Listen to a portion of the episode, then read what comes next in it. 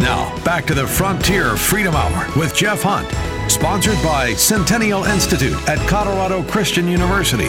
Here's Jeff Hunt. We're talking with Dr. Owen Strachan about what it means to be a man, the war on men, why society hates them, and why we need them. If you missed any of it, go back to frontierfreedomradio.com. You can download the podcast there, frontierfreedomradio.com. We dive into what is how did our culture get to this place?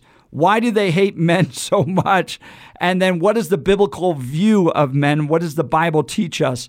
I'm going to ask Dr. Owen Strachan in our final segment here. Where do we go from here? What is the hope? What is the future? Are we just going to continue to kind of spiral down uh, and celebrate the non distinctiveness of men and women in our culture, embrace this kind of cultural Marxism? What, where does this go? Do we reach a bottom and finally start to crawl our way out to where we recognize the biblical, God given differences of men and women and embrace them?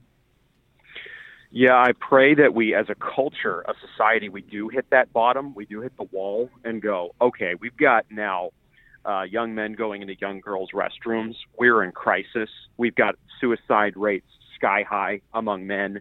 Uh, we've got boys dropping out seven to one, girls outnumbering them in terms of college. We're just, we're in free fall. Young men are officially in crisis.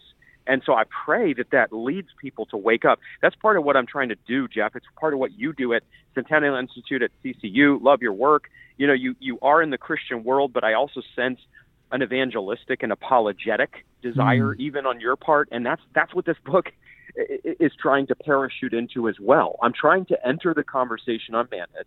I'm trying to be respectful to different sides, like a Jordan Peterson or someone like that, Joe Rogan. Don't agree with everything, but agree with some things they're saying. And I'm trying to then join the conversation um, and say, hey, we have the ultimate answer here. Where this all goes is it goes to fathers and it goes to building families and it goes to strengthening churches and it goes to young men finding purpose and not being listless and you know just drifting any longer. Uh, but as god works in their heart through his grace his gospel then then they get a purpose and a vision for their life.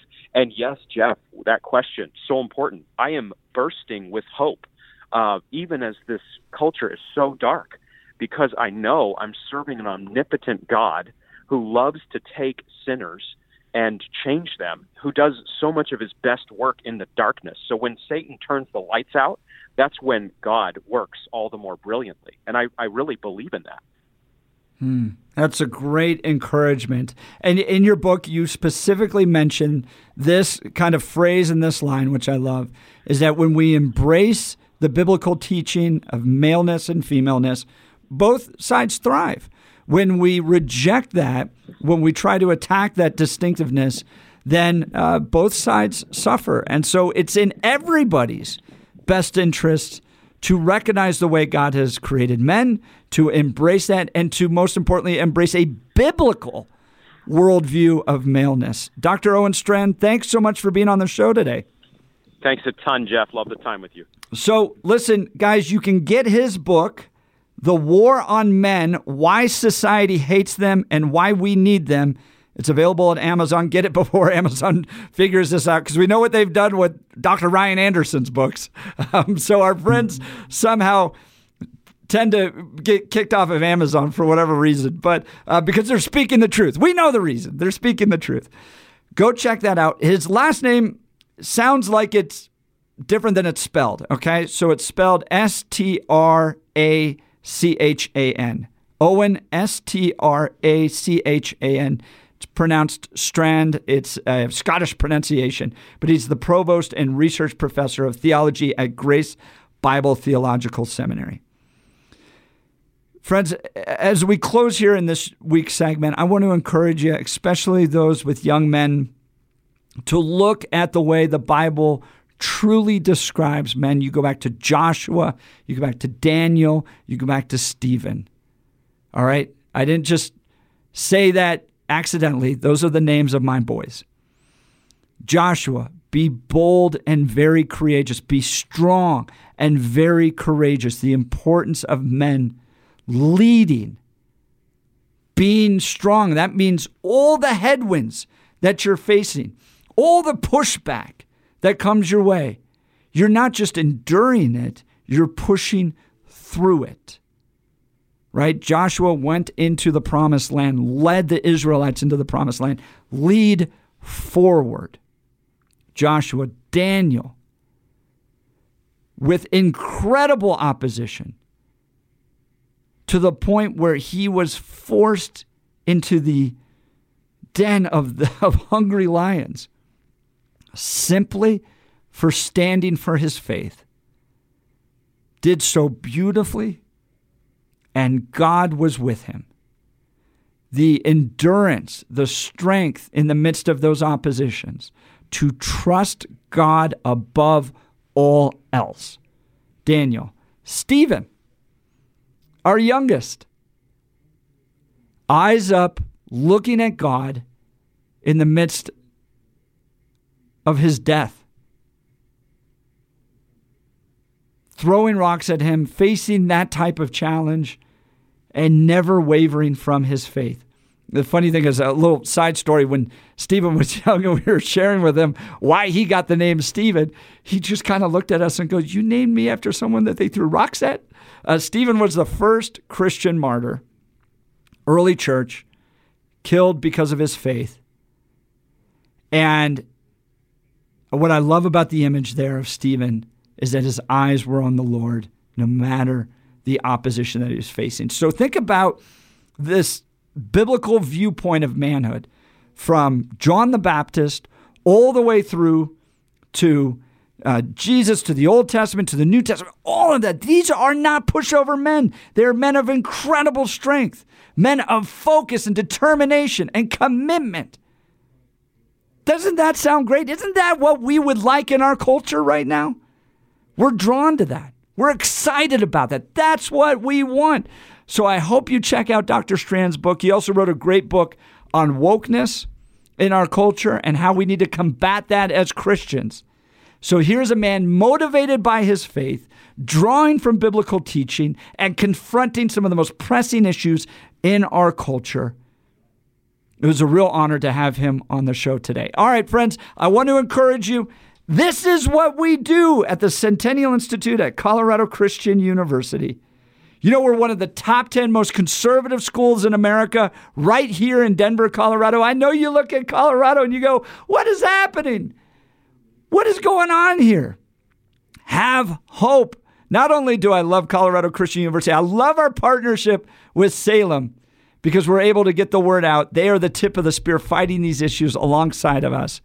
But think about it number 10 most conservative school in America, right here. So if you have children, grandchildren, or you yourself wants to want to get that degree, open up that next chapter of your life for you, Go to ccu.edu. That's ccu.edu. Just think about all this accountants, business leaders, counselors, pastors, teachers, musicians, communication experts, engineers, so much more. Over 200 degree options at CCU. We have 1,500 traditional undergraduate students. These are students that do the kind of traditional college experience, right? Basketball games and chapel and living in dorms and the cafeteria and all that fun stuff. That's CCU undergraduate, but then we have a whole school online. For you, if you want to get a degree, but you have all those crazy demands on your life, like me, there's no way I'm going to be sitting in a classroom and driving 30, 45 minutes to do that. I can do it from the comfort of my own home, get that entire degree online with the College of Adult and Graduate Studies. And now, guys, we have a third way. Students in high school, whether through a dual enrollment, enrollment program at their Christian high school, or if you're over the age of 16, you can start to take classes online. Super cheap. From a Colorado Christian University professor. So we are educating and preparing and then activating thousands of these students to go into our culture to have a Christian conservative worldview. Isn't that exciting? Go check that out. Hey, I also want to give you a little news.